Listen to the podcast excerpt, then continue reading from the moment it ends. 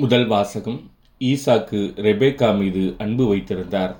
தொடக்க நூலிலிருந்து வாசகம் அந்நாள்களில் சாரா நூற்றி இருபத்தேழு ஆண்டுகள் வாழ்ந்தார். சாராவின் வயது இதுவே. கானான் நாட்டிலுள்ள எபிரோன் என்ற கிரியாத்து அர்பா நகரில் சாரா இறந்தார். அவருக்காக புலம்பி எழுவதற்காக அபிரகாம் சென்றார். பிறகு சடலம் இருந்த இடத்தை விட்டு அவர் எழுந்து இத்தியரிடம் சென்று சொன்னது நான் உங்களிடையே அந்நியனும் அகதியுமாயிருக்கிறேன். என் வீட்டில் இறந்தாரை நான் அடக்கம் செய்வதற்கான கல்லறை நிலத்தை உங்களுக்குரிய சொத்திலிருந்து எனக்கு விற்றுவிடுங்கள் என்று கேட்டார். இவ்வாறு மம்ரே அருகில் மக்பேலா நிலத்தின் கல்லறையில் ஆபிரகாம் தம் மனைவி சாராவை அடக்கம் செய்தார். இதுவே கானான் நாட்டில் இருக்கும் எபிரோன். ஆபிரகாம் வயது முதிர்ந்தவராய் முதுமை அடைந்தார்.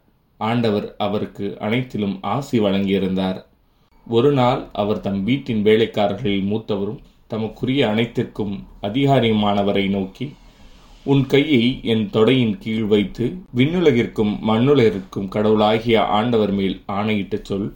நான் வாழ்ந்து வரும் இக்கானா நாட்டு பெண்களிடையே என் மகனுக்கு பெண் கொள்ள மாட்டாய் என்றும் என் சொந்த நாட்டிற்கு போய் என் உறவினரிடம் என் மகன் ஈசாக்கிற்கு பெண் கொள்வாய் என்றும் சொல் என்றார். அதற்கு அவர் ஒருவேளை பெண் என்னோடு இந்நாட்டிற்கு வர மறுத்துவிட்டால் தாங்கள் விட்டு வந்த அந்நாட்டிற்கு தங்கள் மகனை கூட்டிக் கொண்டு போகலாமா? என்று கேட்டார். அதற்கு ஆபிரகாம் அங்கே என் மகனை ஒரு காலம் கூட்டிக் கொண்டு போகாதே கவனமாயிரு.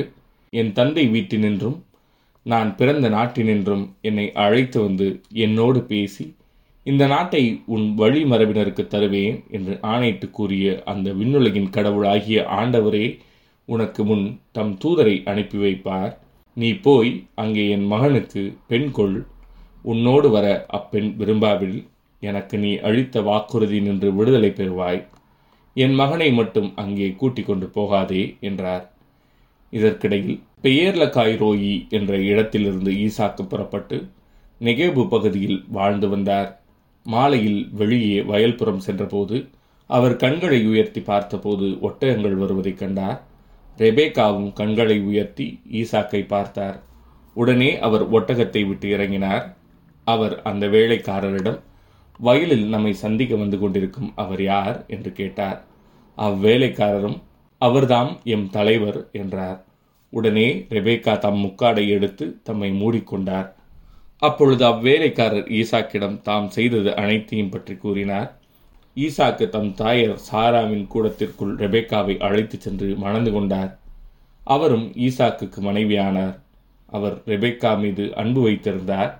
இவ்வாறு தம் தாயின் மறைவுக்கு பிறகு ஈசாக்கு ஆறுதல் அடைந்தார். இது ஆண்டவரின் அருள்வாக்கு. இறைவா உமக்கு நன்றி. பதிலுரை பாடல். ஆண்டவருக்கு நன்றி செலுத்துங்கள் ஏனெனில் அவர் நல்லவர். ஆண்டவருக்கு நன்றி செலுத்துங்கள் ஏனெனில் அவர் நல்லவர். என்றென்றும் உள்ளது அவரது பேரன்பு. ஆண்டவரின் வலிமிகு செயல்களை யாரால் இயம்ப இயலும்? அவர்தம் புகழை யாரால் விளம்பக்கூடும்? ஆண்டவருக்கு நன்றி செலுத்துங்கள். ஏனெனில் அவர் நல்லவர். நீதிநெறி காப்போர் பேறு பெற்றோர். எப்பொழுதும் நேரியதை செய்வோர் பேறு பெற்றோர். ஆண்டவரே நீர் உம் மக்கள் மீது இரக்கம் காட்டும்போது என்னை நினைவு கூறும். ஆண்டவருக்கு நன்றி செலுத்துங்கள். ஏனெனில் அவர் நல்லவர். அவர்களை நீர் விடுவிக்கும் பொழுது எனக்கும் துணை செய்யும். நீர் தேர்ந்தெடுத்த மக்களின் நல்வாழ்வை நான் காணும்படி செய்யும். உம்முடைய மக்களின் மகிழ்ச்சியில் நானும் பங்கு கொள்ளும்படி செய்யும். அப்போது உமது உரிமை சொத்தான மக்களோடு உம்மை போற்றிட இயலும். ஆண்டவருக்கு நன்றி செலுத்துங்கள் ஏனெனில் அவர் நல்லவர். நற்செய்தி வாசகம். பழியை அல்ல இரக்கத்தையே விரும்புகிறேன். மத்திய எழுதிய தூய நற்செய்தியிலிருந்து வாசகம் அதிகாரம் ஒன்பது. இறைவசனங்கள் ஒன்பது முதல் பதிமூன்று முடிய அக்காலத்தில் மத்திய என்பவர் சுங்கச்சாவடியில் அமர்ந்திருப்பதை இயேசு கண்டார். அவரிடம் என்னை பின்பற்றி வா என்றார். அவரும் எழுந்து இயேசுவை பின்பற்றிச் சென்றார். பின்பு அவருடைய வீட்டில் பந்தியில் அமர்ந்திருந்த போது வரி தண்டுபவர்கள் பாவிகள் ஆகிய பலர் வந்து இயேசுவோடும் அவருடைய சீடரோடும் விருந்துண்டனர் இதை கண்ட பரிசேயர் அவருடைய சீடரிடம் உங்கள் போதகர் வரி தண்டுபவர்களோடும் பாவிகளோடும் சேர்ந்து உண்பது ஏன்? என்று கேட்டனர்.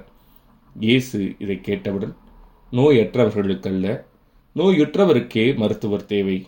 பழியை அல்ல இரக்கத்தையே விரும்புகிறேன் என்பதன் கருத்தை நீங்கள் போய் கற்றுக்கொள்ளுங்கள். ஏனெனில் நேர்மையாளரை அல்ல பாவிகளையே அழைக்க வந்தேன் என்றார். இது ஆண்டவரின் அருள்வாக்கு. கிறிஸ்துவே முக்கு புகழ்